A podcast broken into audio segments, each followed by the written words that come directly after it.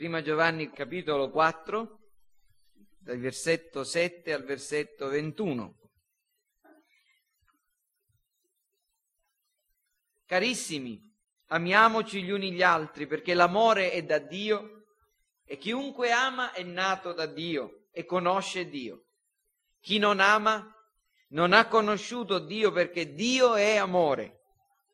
In questo si è manifestato per noi l'amore di Dio, che Dio ha mandato il suo figlio unigenito nel mondo affinché per mezzo di lui vivessimo. In questo è l'amore, non che noi abbiamo amato Dio, ma che Egli ha amato noi e ha mandato suo figlio per essere il sacrificio propiziatorio per i nostri peccati. Carissimi, se Dio ci ha tanto amati, anche noi dobbiamo amarci gli uni gli altri. Nessuno ha mai visto Dio. Se ci amiamo gli uni gli altri, Dio rimane in noi e il suo amore diventa perfetto in noi. Da questo conosciamo che rimaniamo in Lui ed Egli in noi, dal fatto che ci ha dato del suo Spirito. E noi abbiamo veduto e testimoniamo che il Padre ha mandato il Figlio per essere il Salvatore del mondo. Chi riconosce pubblicamente, chi confessa che Gesù è il figlio di Dio, Dio rimane in lui ed egli in Dio. Noi abbiamo conosciuto l'amore che Dio ha per noi e vi abbiamo creduto. Dio è amore e chi rimane nell'amore rimane in Dio e Dio rimane in lui. In questo l'amore è reso perfetto in noi, che nel giorno del giudizio abbiamo fiducia, perché quale Egli è, tali siamo anche noi in questo mondo. Nell'amore non c'è paura. Anzi, l'amore perfetto caccia via la paura, perché chi ha paura teme un castigo. Infatti chi ha paura non è perfetto nell'amore. Noi amiamo perché Egli ci ha amati per primo. Se uno dice io amo Dio, ma odia suo fratello, è bugiardo, perché chi non ama suo fratello che ha visto, non può amare Dio che non ha visto. Questo è il comandamento che abbiamo ricevuto da Lui, che chi ama Dio ami anche suo fratello. Questa mattina voglio fare una lezione di sinonimi e contrari. Non mi preoccupate, predicherò la parola di Dio. Ma voglio iniziare con una, con una lezione di sinonimi e contrari. Se, se vi chiedessi qual è il contrario della parola amore, tutti rispondereste odio. C'è qualcuno che non è d'accordo su questo? Sì, è una forma di odio, anche l'indifferenza. Però, sebbene la risposta unanime è odio, è, è anche corretta, eh? non, non sto assolutamente mettendo in dubbio che il contrario dell'amore è l'odio. Voglio farvi osservare questa mattina che la scrittura ci dice che il contrario dell'amore è la paura. Il contrario dell'amore perfetto è la paura. E non intendo riscrivere la grammatica italiana. Voglio semplicemente farvi osservare che la scrittura a volte deve essere interpretata e letta non secondo le comuni regole della nostra lingua, eh, ma osservando attentamente ciò che essa dice, soprattutto nella lingua nella quale è stata scritta, nel greco. I versetti 17 e 18 di questo capitolo si poggiano direttamente sulla dottrina della comunione con Dio. Eh, ve ne ho già parlato, abbiamo osservato che la comunione con Dio che, che poi è la comunicazione della sua natura santa a noi, delle sue virtù e la nostra restituzione a Lui di ciò che Egli richiede e gradisce. Ecco, questa comunione con Dio, questo scambio che c'è tra Dio e il credente, giova a raggiungere lo scopo della salvezza. Domenica scorsa abbiamo parlato dello scopo della salvezza. Scopo della salvezza non è il nostro perdono soltanto, non è la nostra felicità primariamente. Lo scopo della salvezza è la gloria di Dio e Dio raggiunge il suo scopo e il suo amore raggiunge il suo scopo non quando noi diventiamo perdonati o giustificati, ma quando noi siamo fatti simili a Cristo, simili a Lui, santi. Ecco, lo scopo della salvezza è quello di creare dei santi, persone che somigliano a Cristo e che vivono nel mondo come Lui. Vi ricordate? quali egli, quale egli è, tali siamo noi in questo mondo e che così lo glorificano. Questo ci dà fiducia per il giorno del giudizio. Il camminare in questo mondo come Cristo ha camminato, comportarci, vivere mostrando l'amore di Dio in noi ci può dare fiducia per il giorno del giudizio. Quando pensiamo al giorno del giudizio, e pensiamo a quello che noi siamo, riconosciamo di essere dei peccatori, sì, ma delle persone che hanno in loro la natura divina, qualcosa che non, ha, non avevano prima. Prima eravamo odian, odiosi e ci odiavamo gli uni gli altri, adesso non siamo più così per la grazia di Dio, adesso possiamo scoprire, se siamo dei veri cristiani, un principio d'amore in noi. Qualcosa che somiglia a Dio, Cristo formato in noi. E questo, il fatto di vedere Cristo in noi, e l'amore di Dio che si riflette nella nostra vita pratica, ci dà fiducia per il giorno del giudizio. Oggi osserveremo il secondo effetto della vera comunione con Dio, che crea il carattere cristiano nel credente. Il secondo effetto, il primo era la fiducia nel giorno del giudizio, il secondo effetto è questo, la mancanza, l'eliminazione, l'assenza della paura. Eliminazione della paura. Ecco, nel versetto 17 Giovanni ha parlato della fiducia nel giorno del giudizio e questo sentimento positivo di fiducia in quel giorno non potrebbe essere presente in noi se già oggi non viene eliminato il sentimento della paura. Noi non potremo mai essere pieni di fiducia nel giorno del giudizio se oggi non siamo vuoti della paura. Questo è quello che cercherò di spiegarvi questa mattina. Per essere pieni di fiducia nel giorno del giudizio, oggi noi dobbiamo essere vuoti della paura. Ora, che cosa è l'amore? Che cosa è la paura? E in quale modo questo amore caccia via la paura? Questo è il mio compito stamattina. E prego il Signore, sto pregando veramente in tutta la settimana ho chiesto a Dio l'aiuto per essere capace di trasmettere a voi questo messaggio e confido che il Signore risponderà alla mia preghiera. Di quale amore sta parlando Giovanni? Di quale amore sta parlando Giovanni?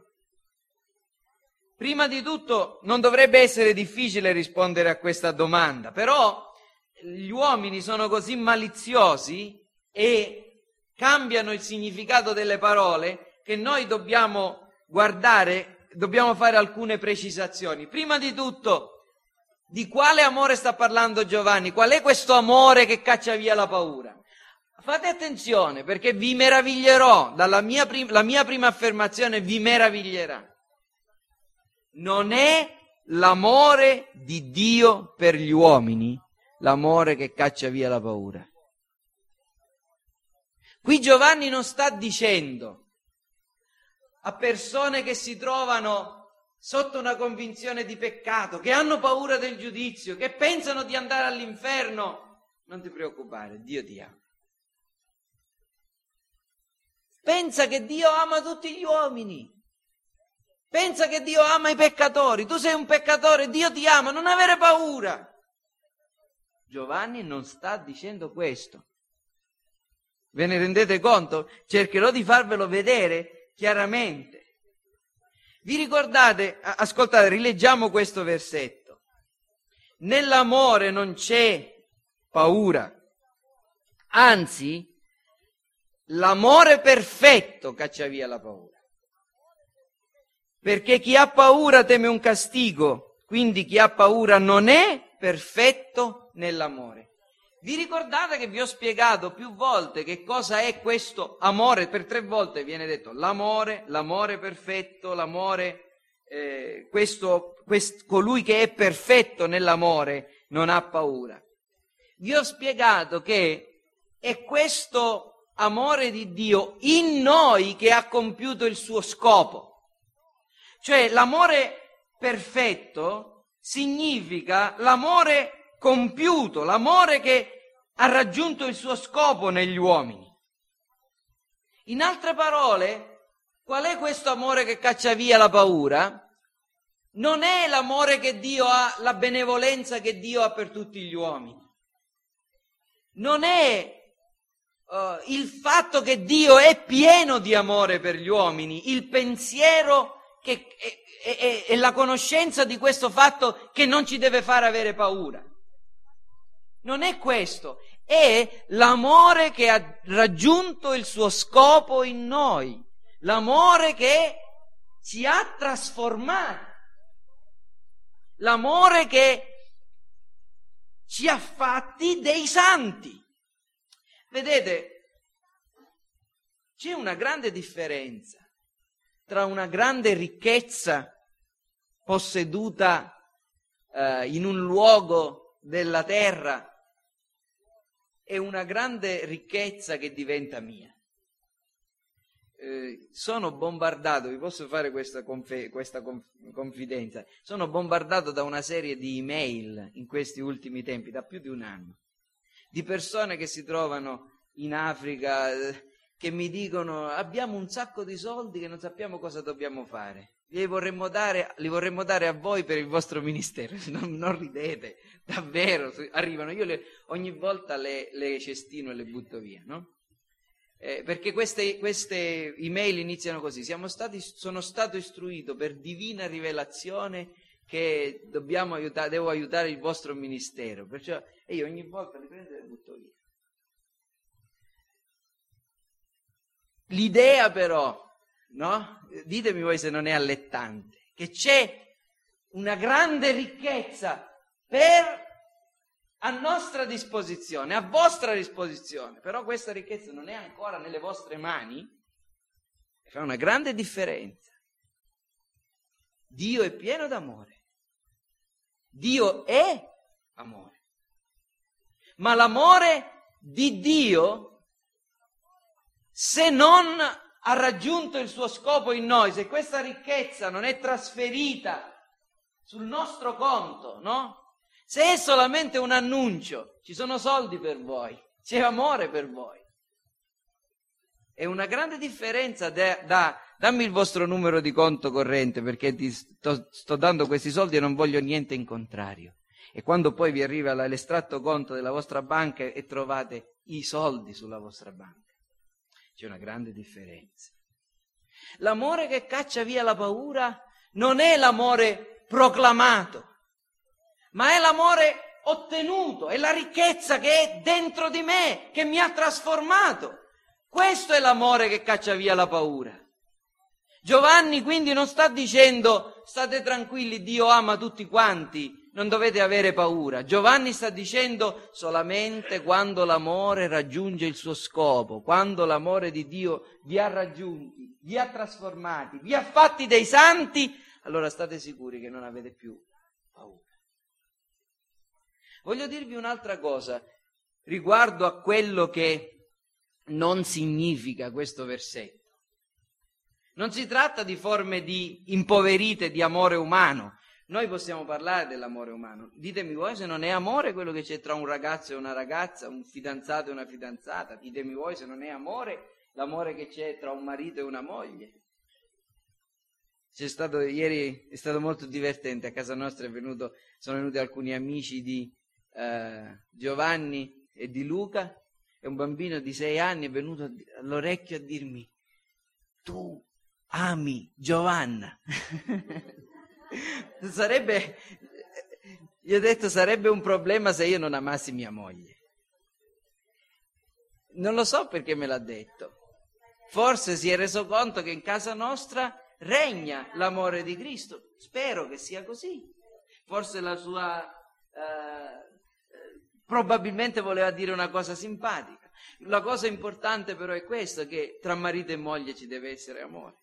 Come c'è amore ed è amore vero, quello che c'è tra una madre e un figlio o un padre e i figli.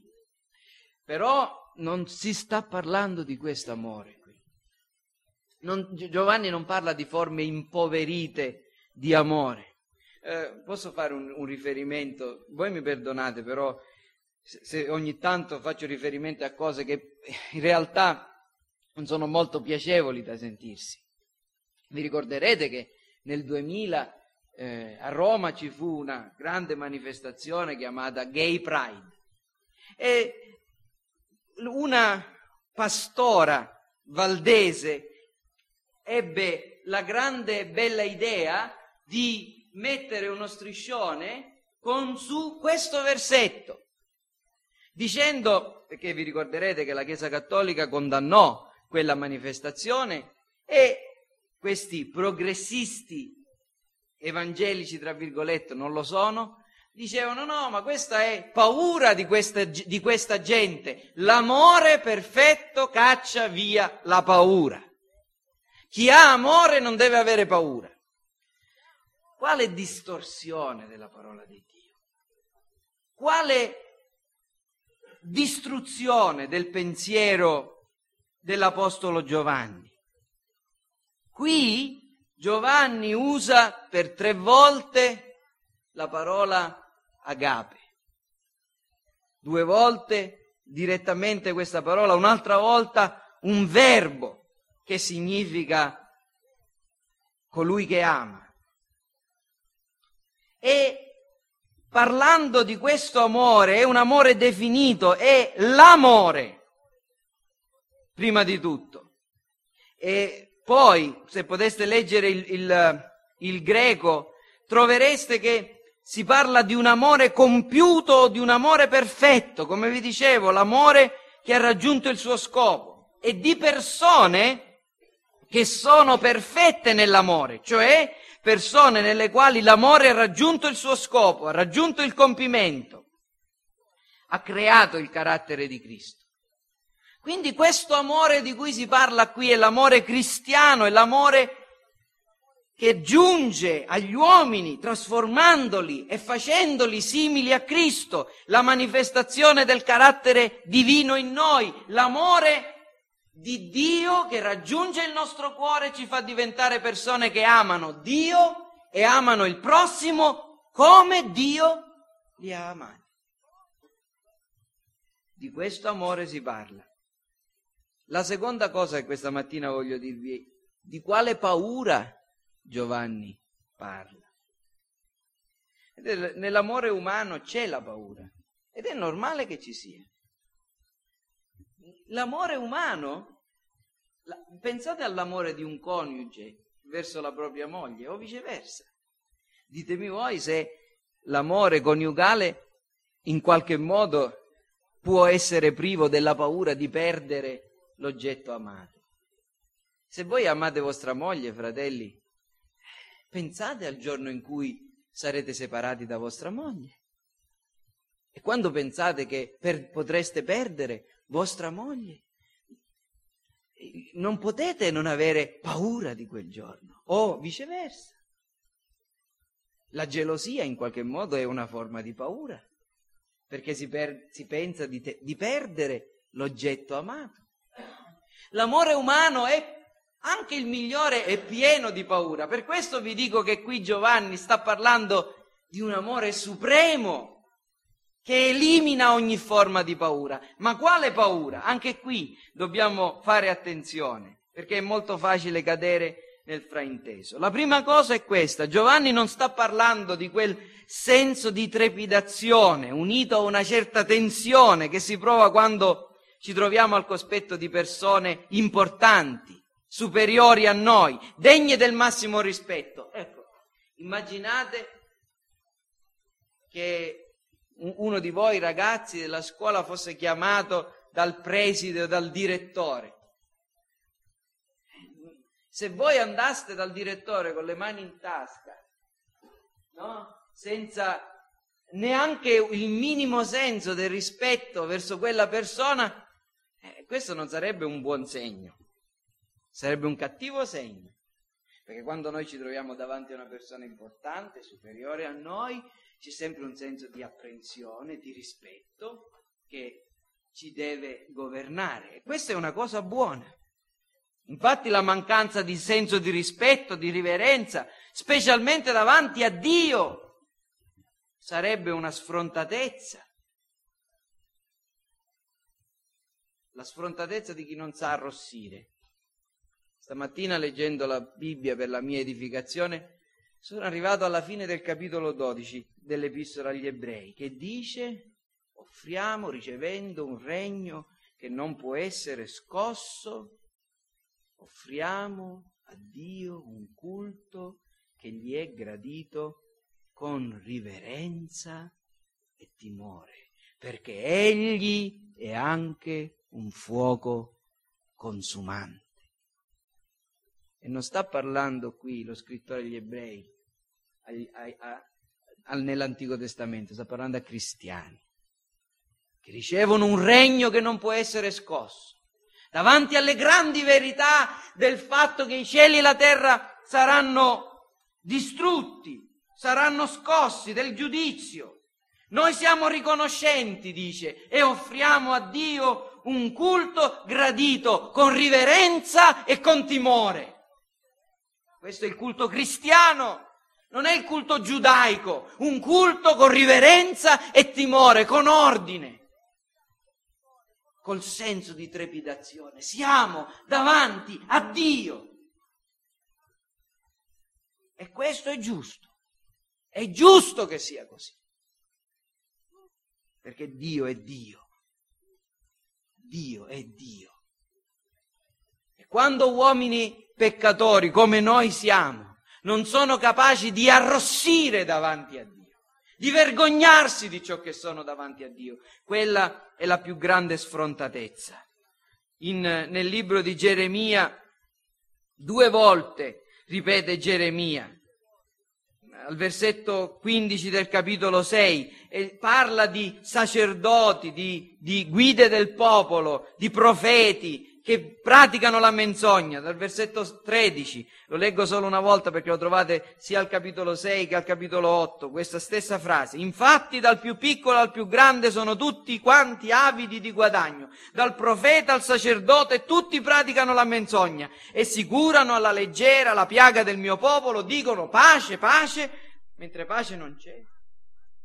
E saranno confusi perché commettono delle abominazioni e non si vergognano affatto, non sanno cosa sia arrossire.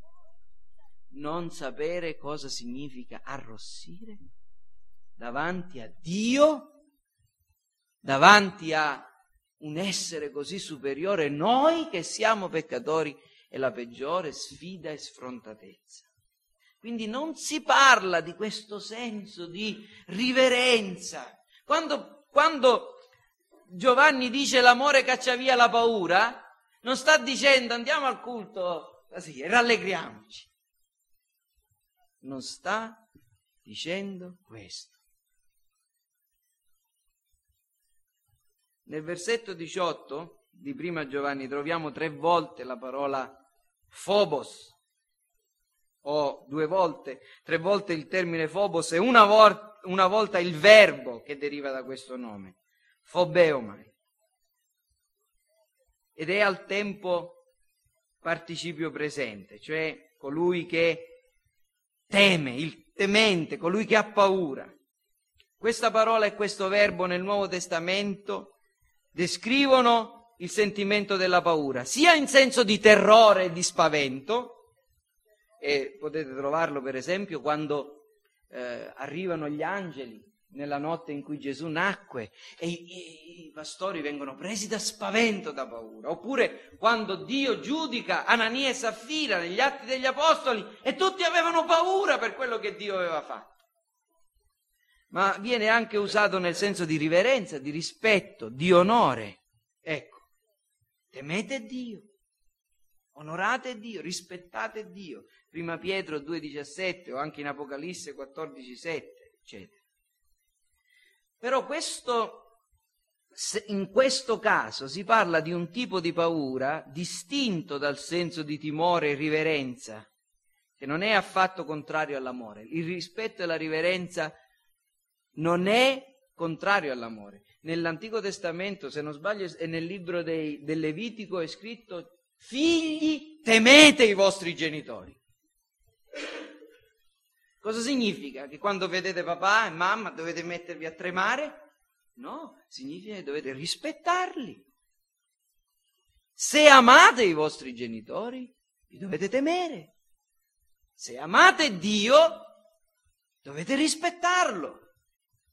Non è questa paura cacciata via dall'amore, anzi quest'amore, l'amore vero, fa crescere il senso del timore di Dio, del rispetto di Dio. Di quale, amo- di quale paura si parla? Qui Giovanni descrive un tipo di paura che crea e reca tormento e castigo. Quello che abbiamo letto qui, fratelli, nel versetto 18, chi ha paura teme un castigo, letteralmente è così. E la paura è castigo, la paura è tormento.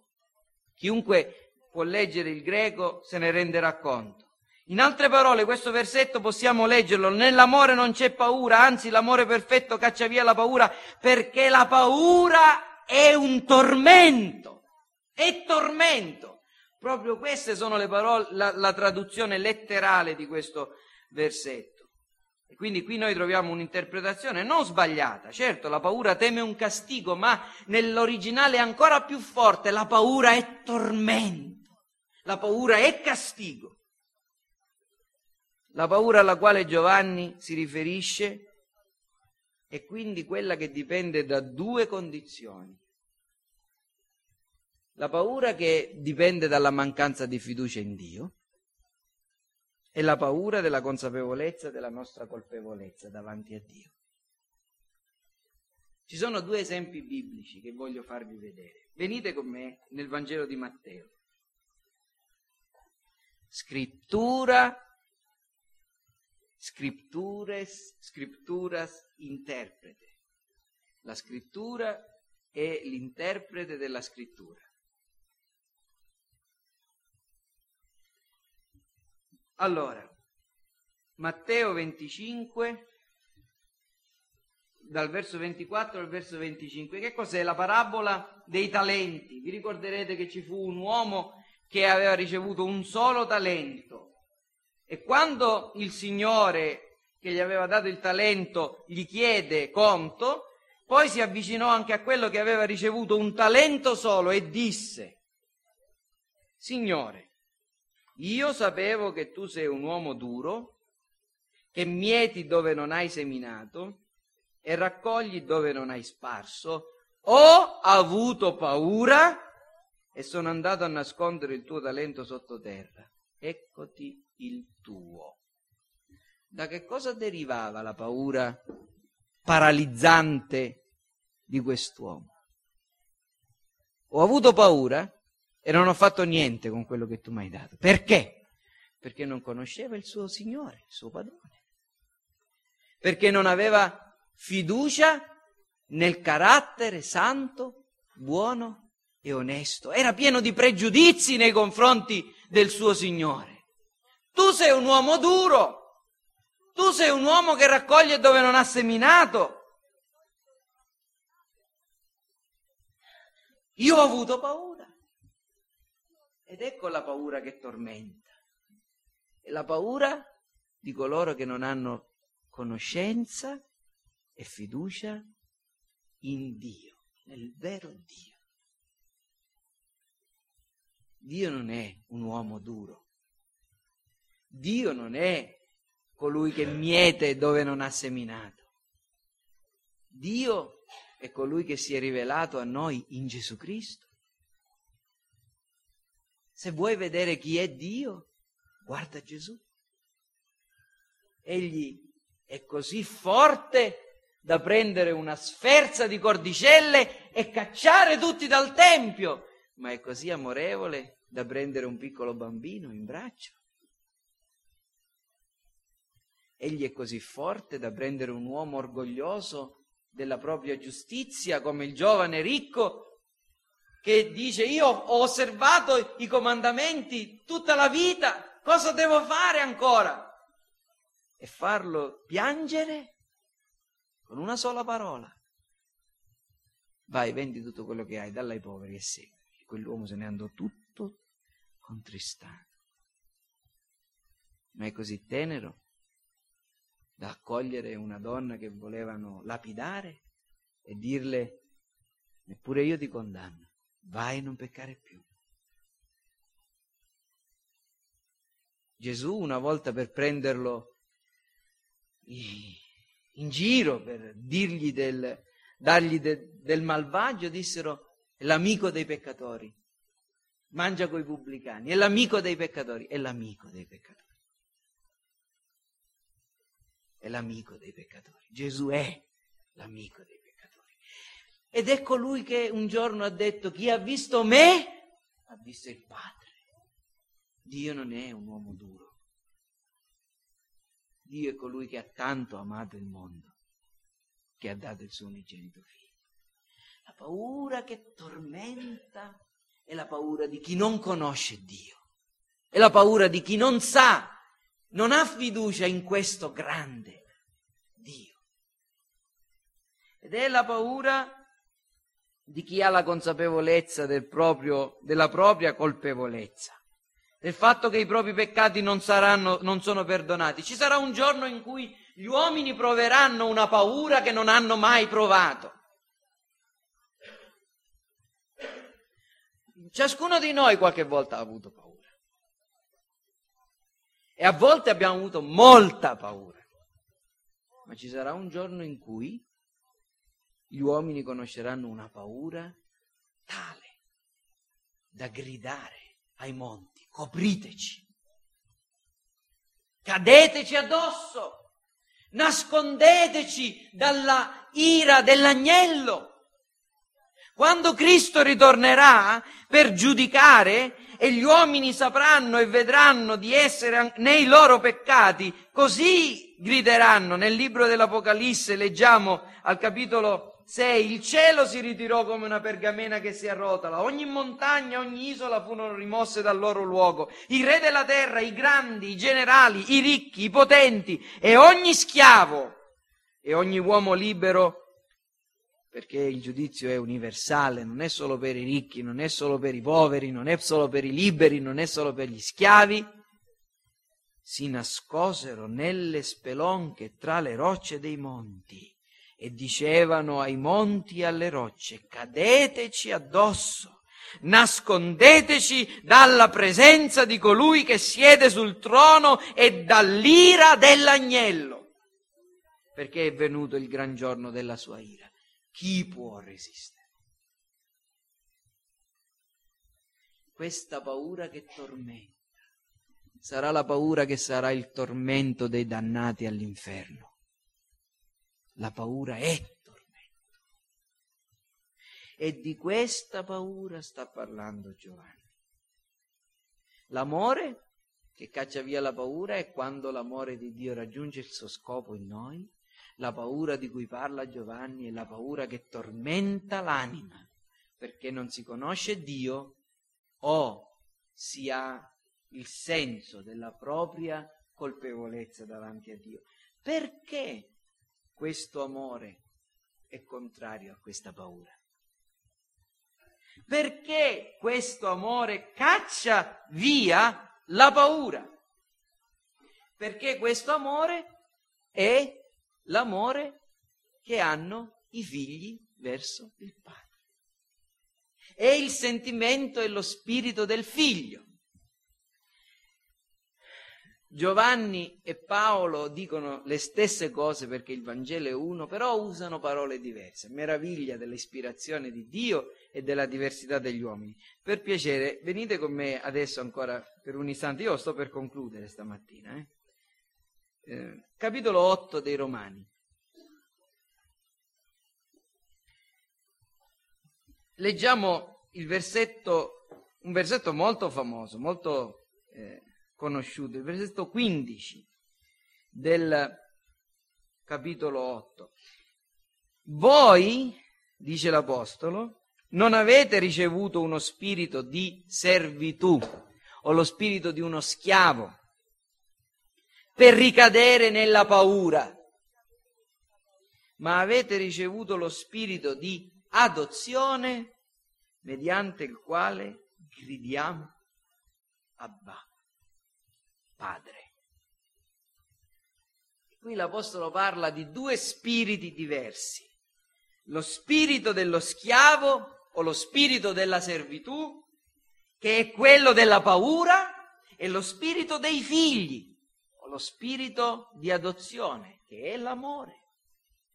Egli dice che i credenti non hanno ricevuto lo spirito della servitù o lo spirito degli schiavi, che è uno spirito di paura, ma il più sincero e nobile spirito dei figli, uno spirito d'amore che ha l'effetto di disporli come dei figli nei confronti di un padre e di farli comportare verso Dio come dei figli devoti.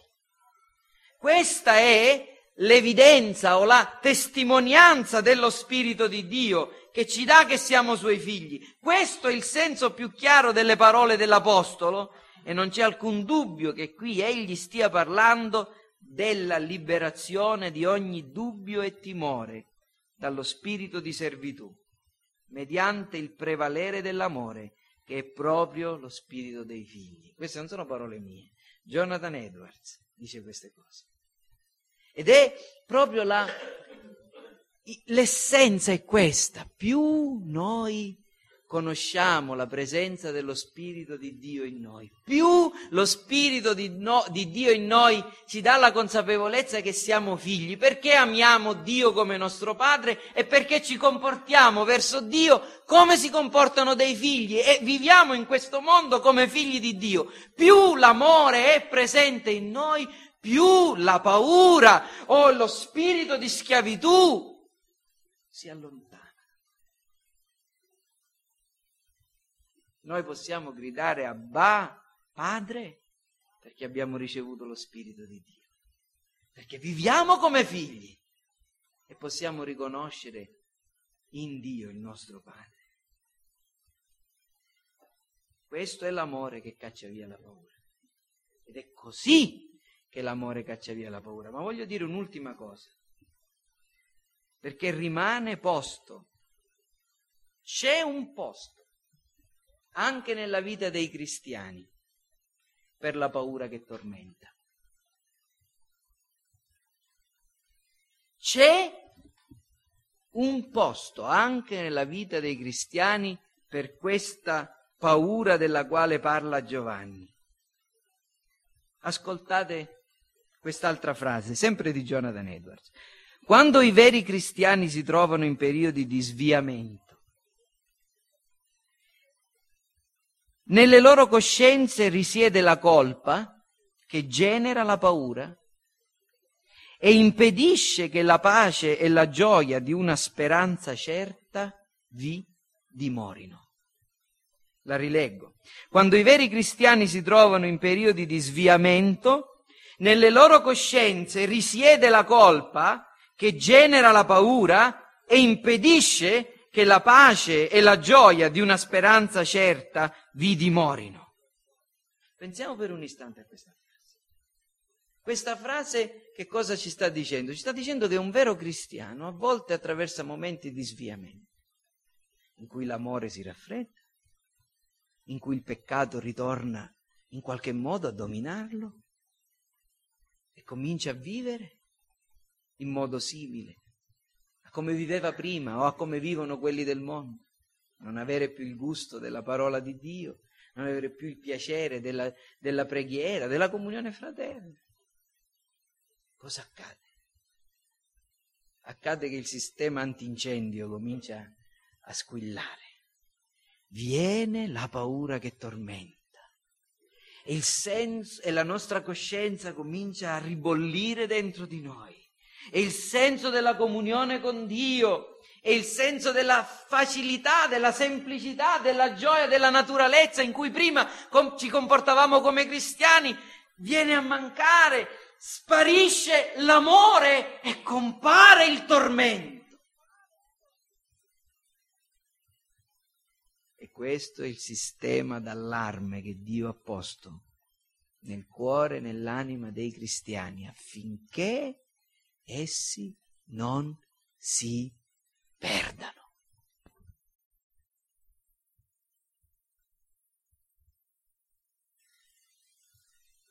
Perché il cristiano, quello vero,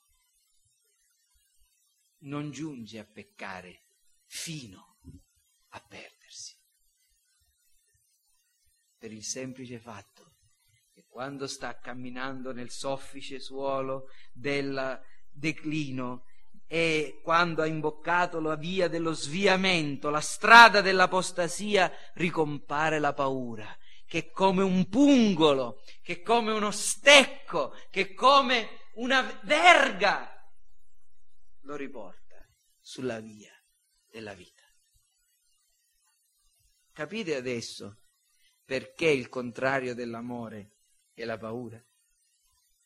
Almeno secondo l'insegnamento di Giovanni. Brevemente ho quattro applicazioni per voi.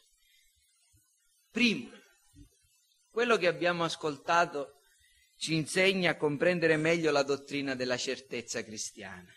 Che cos'è la certezza?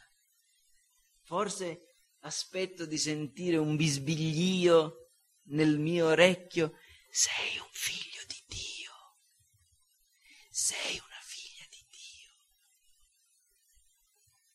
No, cari nel Signore. Non è né un bisbiglio né una testimonianza o una rivelazione diretta. Secondo quello che dice Giovanni, l'amore che caccia via la paura è un effetto santo della grazia che lo Spirito di Dio compie nei nostri cuori, nei cuori dei santi creando in loro la disposizione il carattere dei figli che manifesta un amore di figli, schietto, sincero. E quando lo Spirito Santo crea in noi il carattere e il comportamento dei figli, questo fatto che ci comportiamo come figli di Dio caccia via la paura. Noi osservando che il nostro modo di pensare, il nostro modo di comportarci, il nostro modo di sentire, di vedere le cose diverso, ne concludiamo. Non ero così prima. È successo qualcosa dentro di me. È venuto lo Spirito di Dio. Questa è la testimonianza dello Spirito. Questa è la, la dottrina della certezza cristiana. È l'amore che caccia via la paura. E poi dobbiamo, questa dottrina ci serve per ringraziare Dio. Io prima di tutto voglio ringraziare Dio per questa paura che tormenta. Perché essa non è nemica della grazia, essa è una antesignana, una, messa, una messaggera della grazia. Se qualcuno da voi viene pieno di paura e di tormento nel suo cuore da, perché pensa di essere in uno stato di perdizione, riconoscete che quello può essere l'inizio dell'opera della grazia in quel cuore. Non cercate di spegnere questo fuoco dicendo non ti preoccupare perché hai paura, Dio ti ama. No, ditegli fai bene ad avere paura. Guai a te se non hai paura di Dio e del suo giudizio mentre ti trovi in questo stato. Tu hai trasgredito i comandamenti di Dio. È ancora più grave non avere paura. Devi avere paura di Dio. E non devi smettere di avere paura di Dio. fino a quando non vedrai l'opera di Dio nel tuo cuore.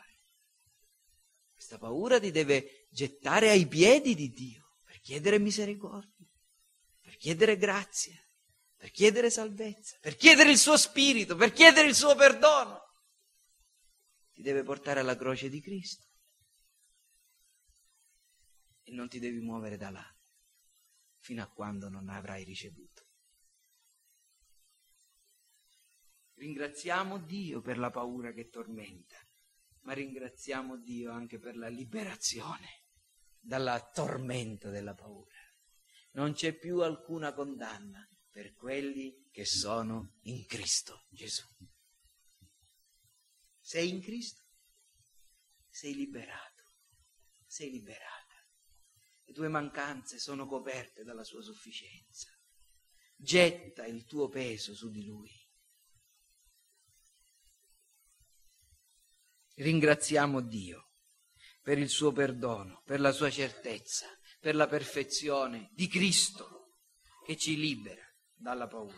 E inoltre, terza cosa, questa dottrina serve per esortare e per rimproverare coloro che non conoscono i tormenti della paura e non si curano di essi e li soffocano con stratagemmi e tecniche ingannevoli.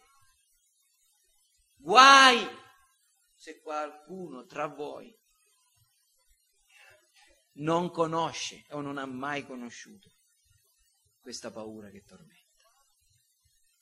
Guai se c'è qualcuno tra voi, ragazzi, bambini, adulti, anziani, se c'è qualcuno tra voi che sa di non essere a posto con Dio e non ha questo genere di paura. Se non sei a posto con Dio, hai molte cose di cui avere E infine, per esaminarci. Questo serve per ciascuno di noi qui. Non, non sto parlando solamente a cristiani o a non cristiani, a membri di chiesa o, o non membri di chiesa. Tutti quanti ci dobbiamo esaminare. Dobbiamo chiedere da quanto tempo non proviamo più questo senso di paura. E perché? Perché? Perché viviamo come figli, perché viviamo santamente, oppure perché abbiamo turato la bocca alla nostra coscienza. Oppure, se c'è qualcuno tra voi troppo pauroso, pieno di paura, la domanda deve essere perché? Perché sei così sfiduciato?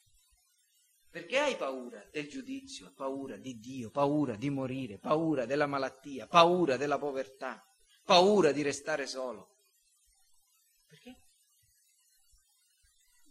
Se non, non conosci Dio, è il momento in cui tu ti disponga per cercare la sua faccia. Questo è l'amore che caccia via la paura. L'amore di Dio reso perfetto in noi. Che il Signore ci aiuti a conoscerlo. Amen. Chiniamo il capo.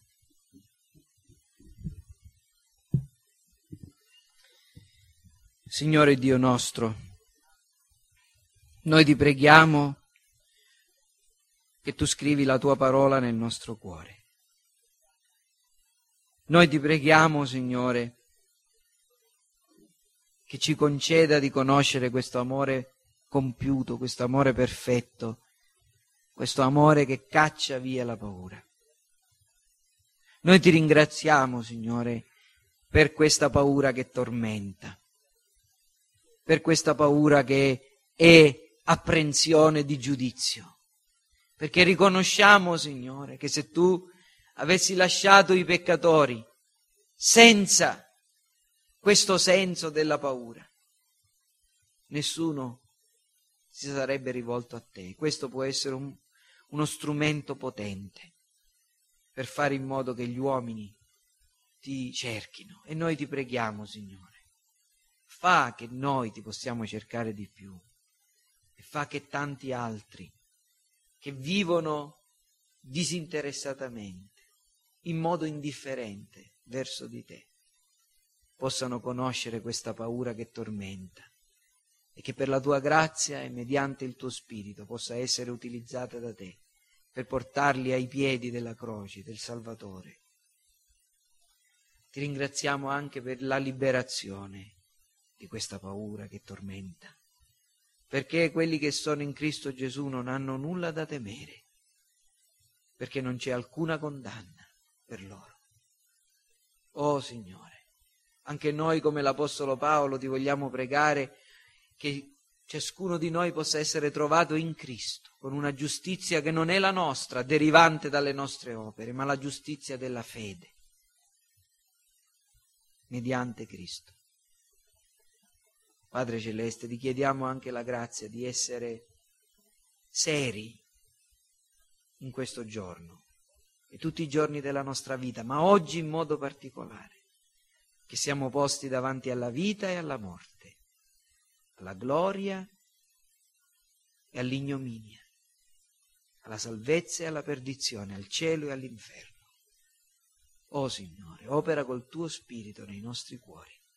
Te lo chiediamo nel nome di Gesù. Amen.